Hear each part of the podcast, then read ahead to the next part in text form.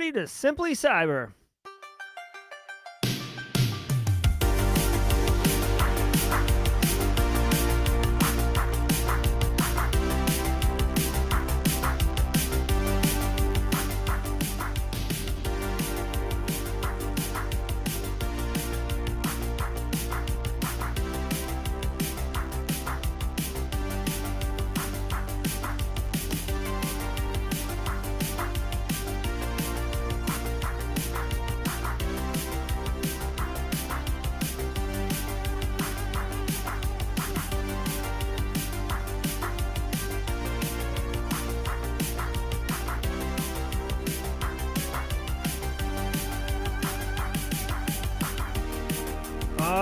Good morning, folks. Today is Tuesday, November 15th. Welcome to episode number 241 of Simply Cyber's Daily Cyber Threat Briefing. I'm your host, Dr. Gerald Osher, and over the next 45 minutes, I'll be delivering the top cybersecurity news stories of the day and providing my expert analysis on each of those stories, on what it means to you as a practitioner, how can you operationalize it, what can we do with this information to help deliver cyber risk reduction to our employers and our businesses. And if you're looking to break in the industry, listen to me. I guarantee you, you will be asked in an interview, how do you stay current? Simply Cyber's Daily Cyber Threat Briefing is a home run response to that question. Now, before we get into it, I want to throw some love and shout out to the stream sponsors, starting with Barricade Cyber Solutions. You can see their site right here on the stream. Barricade Cyber Solutions is dedicated to helping businesses from cyber attacks and recover from the damage done. Cyber attacks can cause massive issues for businesses and send dedicated, hardworking business owners into turmoil. But Barricade Cyber Solutions knows how to mitigate the damage done by cyber incidents. Check them out at barricadecyber.com, link in the description below. Also want to throw some love to Eric Capuano and the whole team over at Recon InfoSec. If your organization is large enough to have real cybersecurity concerns, but maybe not quite large enough to build a full-fledged security operations capability from the ground up, check out the Managed Detection and Response MDR offering from Recon InfoSec. Their offering includes the people, process, and technology required to deliver full spectrum security operations to organizations of any size. You get fully managed SIM and SOAR, and you gain full visibility into any ongoing incident investigations in your environment that are being worked by the Recon SOC team. Go to ReconInfoSec.com, links in the description below. Really, the use case here is if you guys need more cybersecurity practitioners, you don't have anybody looking at logs, you don't know what's going on. If something happens, it's kind of a wreck for responding and stuff like that. MDR is a great option to gain that visibility. And whereas like Barricade Cyber is like you get hit in the mouth with ransomware and you need instant people to deploy on your environment. That's what's going on. So two great businesses, security businesses run by security people. Links in the description below. I want to remind you, if you hold professional certifications like CISP, CISM, CISA, etc., and you need to do CPEs, each episode of the Daily Cyber Threat Briefing is worth half a CPE. So 2.5 a week, 10 a month. Be sure to say what's up in chat, as many of you are doing right now. I love it. You will be documenting literally the easiest and I would argue the most enjoyable way to earn CPEs. Although I will say Red Siege's offensive Wednesdays and Recon InfoSec's Thursday defenses are pretty good ways to earn CPEs also. If you are live with us right now, love it. I see 78 of us in here. Awesome. Be sure to say what's up. If you're watching on replay, hashtag Team Replay. I know many of you are devout Team Replay viewers. I want to say what's up to you. Thanks for catching the stream. Be sure to say what's up, hashtag Team Replay in chats. Now, if you want to jump to the news, Team Replay, you know the routine. Just jump forward a few minutes. But otherwise, if you're here live, I always like to spend a few minutes and say what's up to the chat. How's everybody doing? Good to see you, chat. Hey, Terrence Billingsley. Thanks for the squad support. Haircut Fish. I see you, Dan Reardon. Jeremy Williams in the house. Love it, love it, love it. Joel Belton's here. Love you, Joel. Jeff Fuller, how you doing? Hey, Tom Bishop, good morning to you, too. B-Sex in the house. Hey, Kimberly. Carrie's here. Justin Loken. Yeah, guys, hopefully you enjoyed the new music. I've been trying to go with copyright-free, see how I feel with it on the show. Obviously, we were making the transition slowly, so you can bet your butt Daft Punk Worldwide Wednesday will be happening tomorrow. Nick Barker on the West Coast coming in hot. You like the 10 a.m. Eastern times. Hey, Doris over in Germany. Good to see you. Thanks for the squad support, Cyber Munchkin. It's Owens here. What up? Hey, Carrie. Good to see you. Raquel Lopez. Good morning from Spain. Good afternoon from Spain. I love it. Hey, Michael Vito.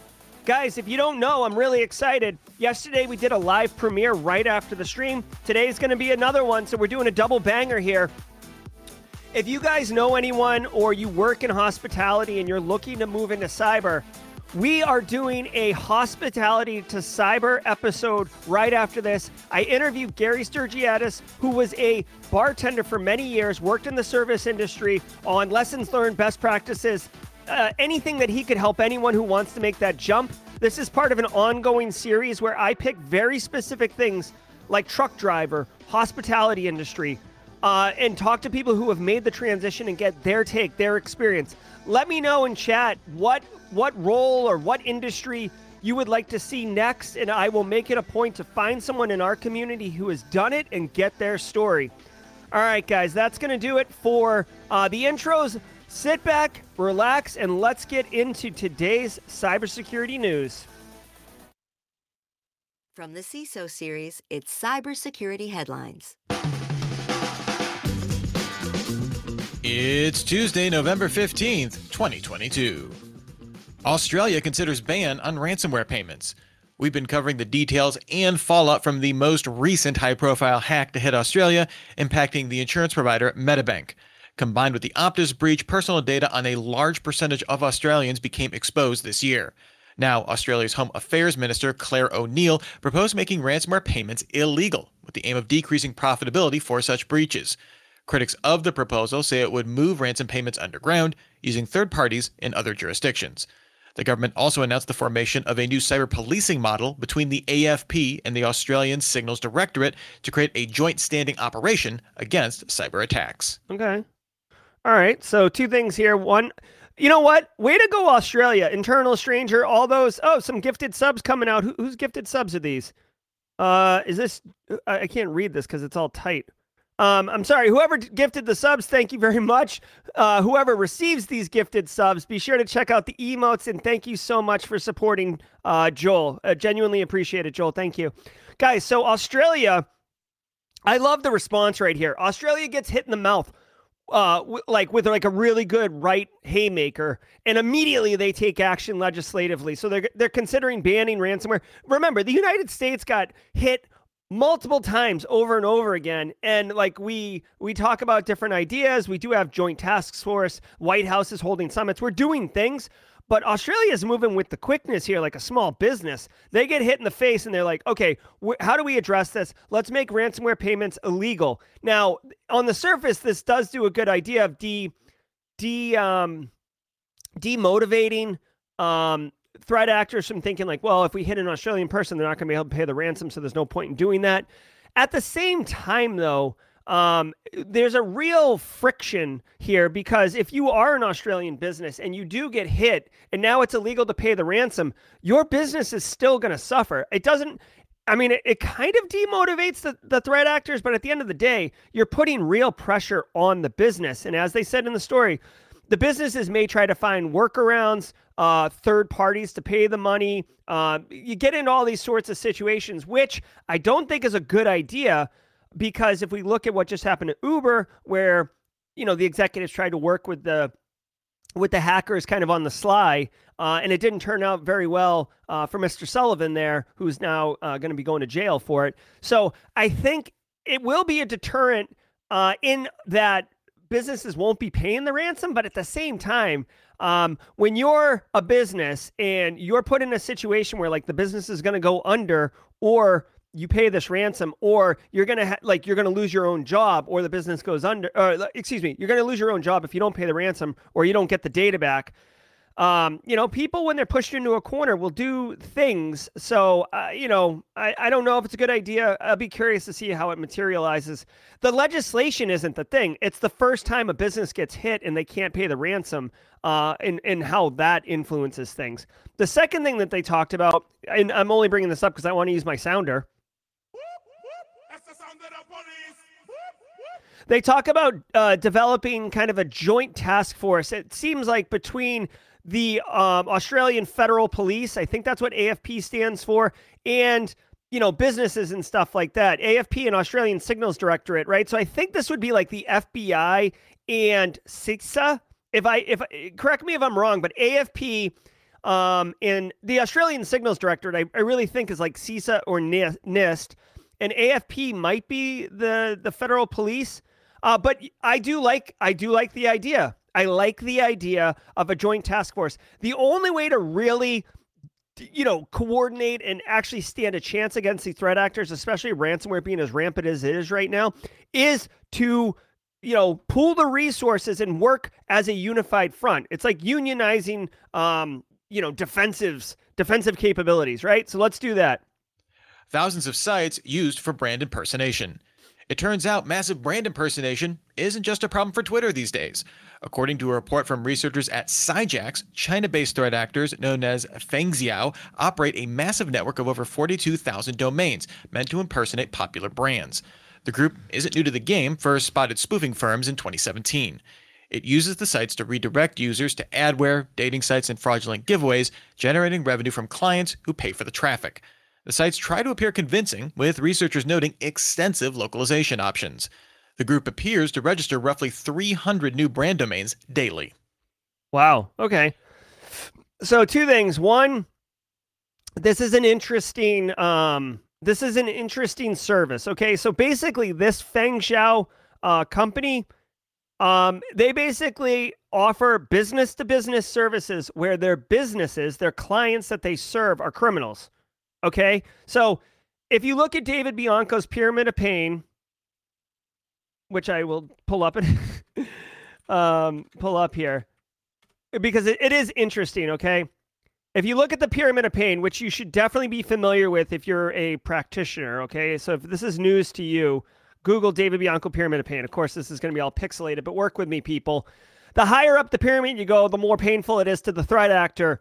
And the lower levels, hash value, IP address, domain names, they're not that hard, but like, network artifacts and domain names, right? It's like simple and annoying. This is where you're getting into infrastructure, okay? So Fengxiao, they offer this service where basically they'll get the IP and the web server and the profile picture, the landing page, make it look like whatever brand you want to rip off, and then you buy it from them. They're like, hey, what do you want? Coca-Cola, Kroger's, IBM, like what is it that you want? Facebook? We'll give it to you. We'll set it up. It'll be a nice landing page. So it's a business to business service. And they said they registered 300 domain names a day. So they're like a factory just pushing this out. 42,000 fake websites. You got to be careful if you're a brand of any size. I don't care if you're small or big, although you get more bang for your buck with the big one. You got to be careful. I will say I'm not sponsored by this group, but there is a company called Zero Fox, I think, or is it Zero Fox? Zero Fox, yeah. So I talked to these guys at Black Hat. I have a cool shirt that they gave me. That's what their business does. Their business is looking for stuff like that to see if anyone's impersonating you, stuff like that. Again, I've never used them. I can't endorse them one way or the other, but anyways, this is a real problem and one to be mindful of. If anyone else has gotten the Dick's Sporting Goods Yeti cooler, that's probably one of these sites. So be mindful of that. GitHub gets private reporting. The code hosting provider announced it now offers a direct channel for security researchers to report vulnerabilities found in public repositories. Previously, defaults on GitHub required researchers to report issues using the issues functionality or through a GET request. Outside of these approaches, researchers could also resort to posting vulnerabilities on blogs or social media. These public means of reporting could tip off potential attackers. Admins of public repositories must enable the setting to receive private reporting. Oh, that's actually, so this is pretty cool. Okay. I know that this does not, they didn't mention this, and this may not have anything to do with like that massive open source security initiative that like the U.S. government and Android, U.S. government and Google and Apple and Microsoft are all kind of, and Amazon are all kind of spearheading together. But this is another step in the right direction, guys. So as open source software becomes to be more looked at by security researchers. Joe Hell of TCM Security gave a talk at Wild West Hackfest on how to find CVEs and get them associated with you. And it's a lot of looking at GitHub repos and open source software. There needs to be a mechanism for sharing that you found a vulnerability that isn't in the public, issue command. Because then like a less sophisticated threat actor or a lazy one could just look through the issues tracker and, bug fix requests and stuff like that for the devs and find strict vulnerabilities. You don't even have to find the vulnerabilities. Like the security researchers will find them for you, and then you can weaponize them. So introducing a private vulnerability reporting mechanism is really cool. I think that that's a nice move by GitHub. And it's kind of one of those things I feel like when you see it, you're like, I can't believe they didn't have that. Now, I never thought personally, like, there should be a private reporting mechanism. Never thought that. But now that I see it, I think it's brilliant. It's obvious. And it's definitely a good move. So way to go, GitHub, making it better for security researchers, frankly, to share findings in a way that hopefully mitigates bad guys from taking advantage of it. SEO campaign hits WordPress sites. Security researchers at Sucuri report that since September 2022, it began tracking a surge in WordPress malware. This malware redirected site visitors to a fake Q&A site. It appears the organizers hope to boost search engine optimization with the campaign. Sucuri's own Cyjax scanner detected over 2,500 impacted sites, while public www results show almost 15,000. The malware does not take a subtle approach, modifying an average of over 100 files per site. Usually, this type of malware seeks to limit file modifications to avoid detection. It's unclear what initial vector infects the sites. Interesting. Okay. So, I've done a little bit of SEO, search engine optimization research in hopes of having more people find Simply Cyber and find our daily cyber threat briefing, but by no means am I an expert in any capacity. But SEO is basically marketing people's magic sauce, pixie dust, that makes your result come up in Google searches, okay? Or searching anywhere, but Google's, let's be real. Most people search Google. So by doing SEO and really weaponizing it, they are able to promote Q&A websites. Now, it says fake website, fake Q&A portals, but based on what I was seeing in the story, it looks like it's more... Q&A websites like what's the big one that everybody uses? I'm blanking on it right now. Oh my god, Stack Exchange, I think. And there's a couple other ones where people copy paste code. Try to have a problem, you copy paste code, right? So by going into some of these sites and actually creating malicious code, to me, it kind of feels like a pray and spray model, meaning you don't know who's going to click on it. You don't know who's going to install it. You don't know who your victim is going to be. You're hoping for high value fishes, right? Like you're going fishing and you don't know if you're going to catch like a mackerel or if you're going to catch like a soup can, right?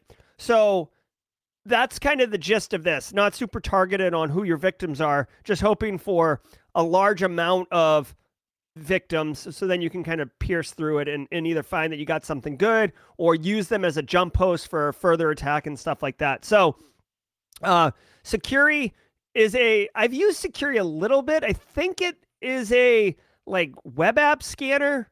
I'm not 100% sure. I have used it in the past though. It comes up from time to time. Sucuri, yeah. I think it's a website scanner. Let's take a look really quickly. Clean and protect. Yeah. Okay. So you could check your own website. It's like a web app scanner, kind of. Like think of like a vulnerability scanner, except for websites. All right. Also not sponsors of the show. Just saying, I've used it. Now a word from our sponsor, App Omni. Can you name all the third-party apps connected to your major SaaS platforms like Salesforce and Microsoft? What about the data these apps can access? After all, one compromised third-party app could put your entire SaaS ecosystem at risk. With App Omni, you get visibility to all third-party apps, including which end users have enabled them and the level of data access they've been granted. Visit appomni.com to request a free risk assessment.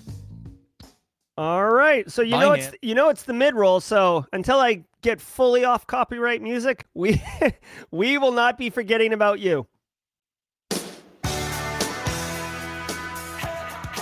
All right, guys, it is the mid-roll. I do like to take a minute since there's a natural break in the action just to kind of share a couple things with you. One, I've got a new thank you card here. I took this picture yesterday, so the outfit may look familiar. I really want to thank all of you for being here in chat, for engaging with each other. I see you helping each other out, answering questions, giving resources. You know, I'm up here doing what I do for the stream, but you guys are an equally important part, and I want you to know that I recognize that and I appreciate that. I also want to thank Barricade Cyber and Recon InfoSec for sponsoring the stream. I do really enjoy both of those businesses and the people who run them. I'm good, you know, I'm friends with them and I respect them.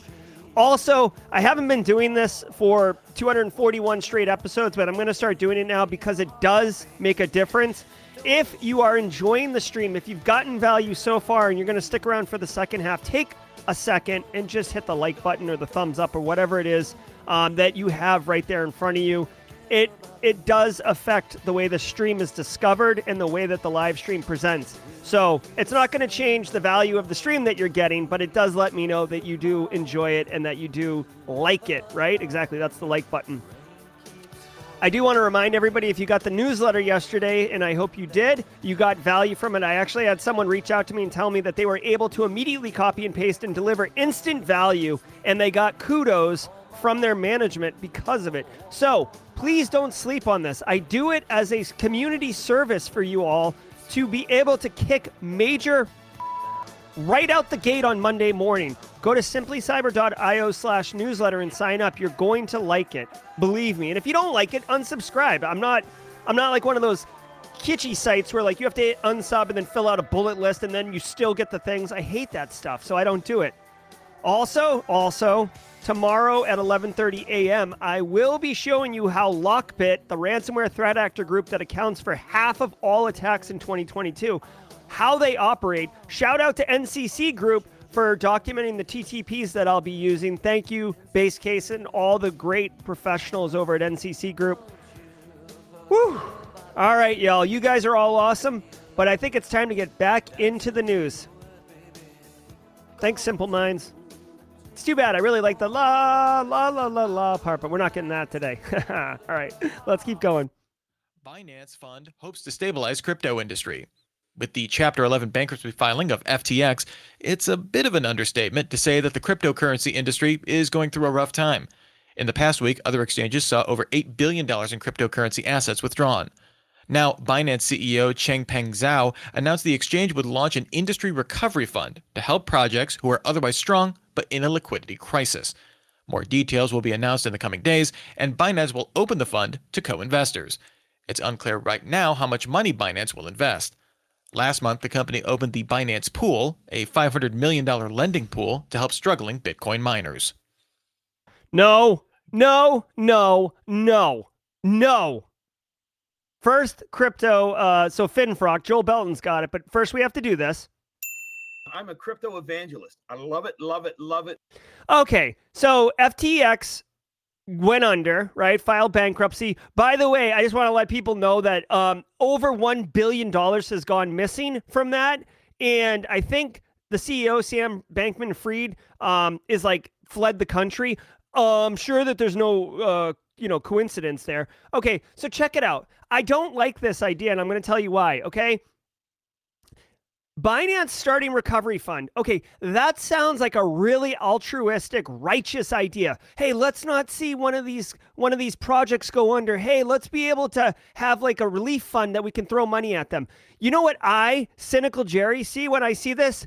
Hey, let's create another pool of money for people to put money in, right? I'm sure there's going to be some type of, guaranteed returns on your money because hey, it's a liquidity emergency fund. We're not gonna do anything crazy with it. It'll be safe to bet put your money here, right? I don't believe you, as time has shown. Secondly, who gets to decide? And this is my real problem. Who gets to decide what projects get saved and which ones don't? Oh, I don't know. Maybe Binance, who's starting the recovery fund. So now you're going to have Binance, the largest platform for trading cryptocurrency, deciding who gets to, like, again, I'm speculating, but like, follow the lines. Somewhat, not all projects can be saved, right? So then what is the criteria? Who decides what projects get saved? It's going to be humans deciding it. So now it becomes, oh, I need to make these humans really happy or pay them off because... Great cash, homie. Right? So it's going to turn into this like weapon of sorts, right? And again, I'm completely speculating, but if you just look at it, the money can't go everywhere. It's not going to be a government funded, it's not FEMA for crypto. It's a private run FEMA for crypto, and you can't help everybody. So who gets to decide who gets saved and who doesn't, right? It's like bailouts when that happened in 2008. Lehman Brothers, obviously they didn't talk to the right people because they disappeared. But, you know, some of the other ones, I can't even think of one right now. But, you know, whatever. Some of the other big hedge funds, they didn't go under. They got bailed out, right? So it's just, dude, we need federal regulation. I know the blockchain is supposed to be transparent, but the way that these people are running these businesses and what they're doing with your money when there is absolutely no protection for the consumer who is getting victimized over and over and over again is ridiculous. This needs regulation and transparency and accountability. Crypto, it's like macro level Ponzi scheme on a level that is unbelievable. I call it the Wild West all the time for a good reason. This thing needs to get reined in here. Like, good idea, Binance. And I'm sure in the wake of FTX's collapse and a lot of people losing their money, this seems like a good idea. It'll probably get funded, but it just seems like another project. Google agrees to largest consumer privacy settlement. The search giant agreed to pay $391.5 million as part of a settlement with state attorneys general in 40 states over its location tracking behavior. Google also agreed to improve its location tracking disclosures as of 2023. The AGs alleged that Google's settings misled consumers into thinking that they disabled proximity-based data collection. Google claims that it informed users that turning off location history could still allow Google to collect location data to improve the user experience. The Associated Press first reported on these tracking practices in 2018. Okay. All right. So this is a privacy thing. Bye, David Campos. We'll see you out there. Have a good one, Amin Haram. We'll see you out there. Listen, guys. Okay. Google agree. Like, just get this. First of all, $391 million. I know I always like poke fun and joke at how like these fines are pocket change. This is not pocket change. This is almost $500 million. This one hurt, right? This one, they probably got the Google actual CFO to stroke the check on this one. It's a privacy settlement because Google was tracking the crap out of people's locations in a way that wasn't exactly aligned with what they said that they were going to do. Now, let me point something out. The remediation is that the company is going to change its tracking disclosure. They are not changing what they were tracking. What they got their wrist slapped for, or the, you know, the stern talking to, that cost them $500 million, almost $400 million. They're not going to change any of that. They're literally just going to change the way that they explain that they're going to track that stuff, which means if you like using Google apps, if you like Google Maps, if you like you know, suggested advertising in Google search engines and stuff like that, it's still going to keep coming. They're just going to be more transparent about how they're tracking you. You'll probably get a pop-up that you won't read, that you'll click through, and then Google will be compliant. To be honest with you, I don't even know why Google doesn't just, or any of these major companies, why don't they just overreach with what they say they're going to do? Because most people are going to agree to it, right? Privacy, European people, privacy is not the same in the United States that like you guys are used to over there. This is, you know, people are waking up a bit more to privacy and the selling of their data and stuff like that. If you ask FinFrock, oh wow, Google's total valuation is $1.35 trillion. Well, then I guess maybe that is petty cash then, Aaron KG. Thank you. If you ask FinFrock's solution, where's FinFrock? I'm a crypto evangelist. I love it, love it, love it. FinFrock's solution to this problem isn't to have tighter privacy controls. It's to give a piece of the pie to all of the U.S. citizens who are disclosing all their information, right? If you're making $1 trillion off of our data, how about a check for $500 a month? Come on, you know, spread the love. I'll sell you my data. If that's an asset that I have that I can sell you, let's do it. Let me get a taste. Let me get in on this action. Let me be an affiliate of Google of my data. That's FinFrock's solution. Not a terrible idea, honestly. Assume Zimbra is compromised. That comes from a new alert from the Cybersecurity and Infrastructure Security Agency. It flagged a series of vulnerabilities in the Zimbra collaboration suites being actively exploited by threat actors, resulting in remote code execution and full access to the platform. Zimbra offers a suite of business services, including email servers and messaging web clients. Attacks are suspected across both government and private networks. CISA issued guidance to help secure organizations against these malicious attacks, but the overall message remains: if you're using Zimbra, assume you've been breached. All right. So, okay, a couple things. One, Zimbra, I think it's a content management system. I'm not 100% sure. I haven't really heard of it. Collaboration suite. So maybe it's like Google Workspaces, just like a knockoff version. Here's the thing. We covered this in the Daily Cyber Threat Briefing a week or two ago. If you guys remember, right, for the squad members and the long-term people, we talked about this. Zimbra came out and said that there was a vulnerability. It was quite serious. It needed to be addressed. We talked about it on stream. I can't remember exactly, but I do remember saying like it was pretty gnarly, might be remote code execution, whatever it was. If you're running Zimbra, you really, really should prioritize taking care of the vulnerabilities, all right?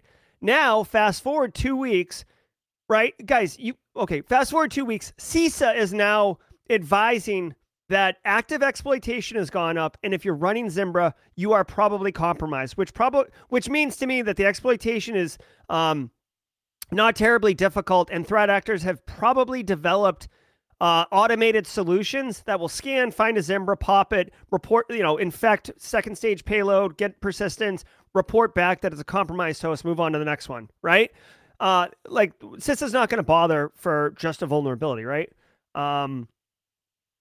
So here's the two things that I would say about this. One, if you're running Zimbra, you really, really need to get on that right now. The fact that CISA is saying to assume compromise is not good. Also, if you are running Zimbra and you are compromised, you really should investigate. You should call someone like a Barricade Cyber Solution, like barricadecyber.com. Like you should call someone to come in and actually do a breach assessment of how bad this is. Next, from a vulnerability management perspective, this is a perfect example where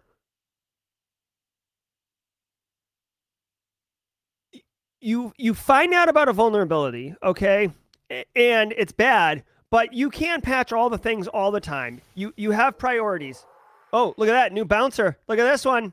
Guys, I got new bouncers, so I replaced the one that was there for that one. So hopefully you check that out. Okay, so let me know in chat if you like it or not. I don't know. I think it's cooler. So with vulnerability management, yes, you may not be able to patch it this second, but you need to prioritize it. The risk score of a vulnerability is not static. If it comes out, and 2 weeks ago I said the Zimbra server vulnerability is a CVSS score of 8 out of 10. You might be like, oh, well, that's just high or that's just medium.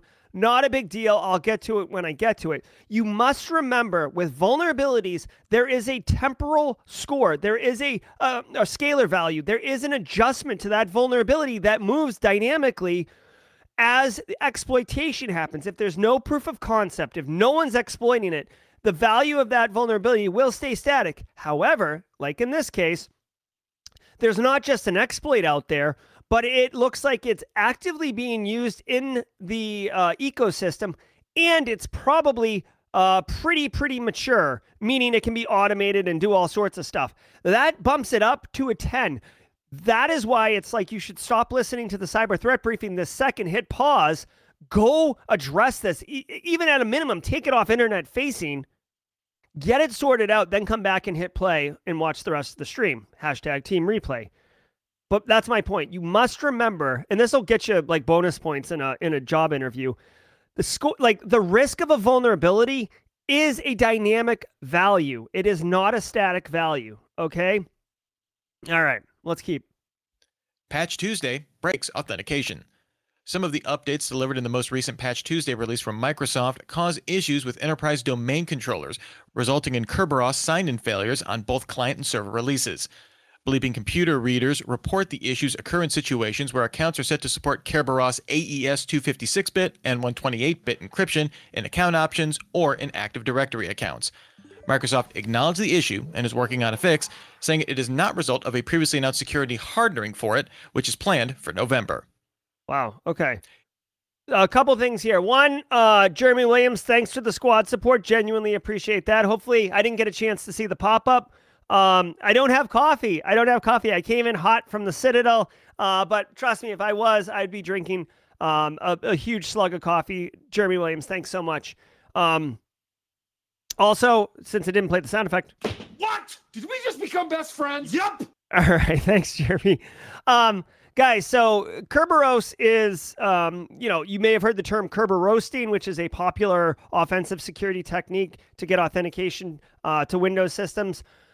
Kerberos is how modern, Active Directory environments do authentication, okay? It's really, really complicated. I can't even explain it really well, but there's like a ticket granting service, a ticket granting ticket, a ticket granting server. Like there's tickets all over the place, and you're passing hashes around and stuff like that. Anyways, long story short, Kerberos is important to the way that a modern Windows network, which is like 95% of the world, operates. With Kerberos breaking, that's a big problem.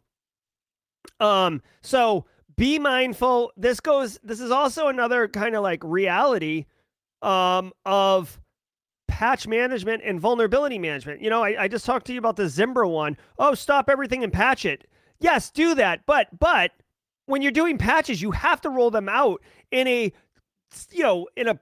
very deliberate way. If you just apply all patches, scream YOLO, and then go home for the day, chances are it might not be today, it might not be tomorrow, but one day in the near future, you are going to dork up your entire environment, and you're going to have a really crappy weekend rebuilding things or fixing things or rolling back patches and stuff like that. So when you do patch management, you have to do it in a deliberate way, and you would have discovered this problem, which is affecting enterprise domain controllers. Now, fortunately, domain controllers, even though they sound really, really cool and they're super important, they're kind of simple, right? And you can spin up another domain controller that's a copy of the domain controllers. Not wicked easy, but it's not super complicated. So if you apply this to one domain controller and it breaks, you can fix the situation fairly easy. That being said, by rolling back the patches, that's a problem into itself. I don't know how many security patches were involved in this Patch Tuesday update, but because they're cumulative updates, you can't, as far as I know, you can't say like, don't apply this Kerberos thing, but apply everything else. You have to apply all of them. So obviously Microsoft is going to be working to get it remedied, get an updated patch, roll up patch, and get it out there. I'll also just say, because it says enterprise DCs only, that should not prevent you from rolling out patches to your endpoints, to your other servers, like file server, like any server that's not a DC, should be fine. So it is limited in impact, but the domain controllers are really important, right? They're typically the crown jewels, right? Because there's a lot of traffic copying going on in the DC. So if a threat actor gets in there, they control the air traffic controller tower, if you will. Where's my... Look at me. Sure. I'm the captain now. Yes. If they get DC, domain admin... They're the captain now. Okay. All right. Let's keep going. If you think cybersecurity headlines is all we have to offer from the CISO series. All right. So that's going to do it. Let's play some stream beats up in here. Hold on one second. All right, guys. I'm still working on a playlist with the stream beat stuff, but that's going to do it for today's news. So if you're here just for the news and you don't like jaw-jacking, I bid you good day, and I appreciate you being here. Thank you so much. Go forth and do wonderful things.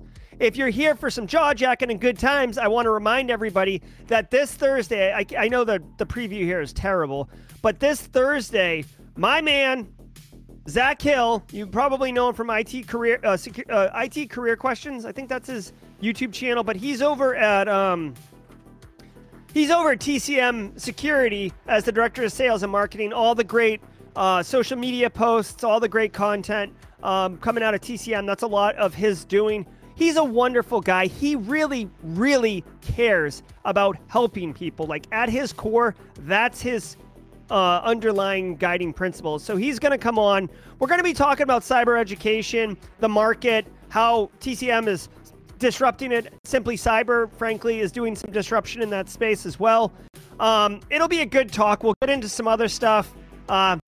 We'll talk about how the other day he was at a grocery store and Linkin Park was the music playing on, and how it's just a sign of your age when, like, Linkin Park is playing as music. But, you know, it is what it is. I hope you can join us Thursday at 4:30 p.m. Eastern Standard Time. Let's do some jaw-jacking, guys. Dennis, Louise, Marcelo. Oh, by the way, guys, we're going to cut the stream in 2 minutes because in just a few minutes here, I'm going to be premiering the Hospitality to Cyber video, which means I'll be live in chat. It'll kind of look like a live stream, but it'll be a produced video. I'll be live in chat, answering questions, doing whatever, having questions. Jeremy Williams with the gifted subs. Thanks so much. I'll tell you what, Jeremy Williams is always in here doing super chats, buying me coffee, gifting subs, giving to the community. Jeremy, I saw your request for first responder to cyber. I will make that the next one that I do. I'll go back and check chat. If you guys have a career field or an industry that you want to see from that to cyber, tell me in chat and I will prioritize it. My goal is to make, like, maybe, I don't know, 8 to 10 of these videos and have it as like a repo where it doesn't matter where you're coming from, who you are, where you are in life. We will have a video that is tailored for you, and that's another project I'm doing. Dental assistant to cyber. Okay. Retail to cyber. I like it. Dental assistant, Nick. We could do that. Maybe we'll go like a little bit bigger of like clinical practitioner, right? Nursing, doctor, scheduler, scribe. Yeah, we'll do that. Marketing. Oh, Allison Van Stone. I like that idea. Marketing. CISO to server room. Go backwards. I like it. Carl to cyber. Oh, Casey, I don't know. I don't know if Carl can do it. All right, guys. The live stream is going to start. The Hospitality to Cyber is going to start in a minute, so let me jump over there. Hope to see some of you. Thank you so much. This was episode 241 of the Simply Cyber Daily Cyber Threat Briefing. You guys are awesome. We'll see you tomorrow, 8 a.m.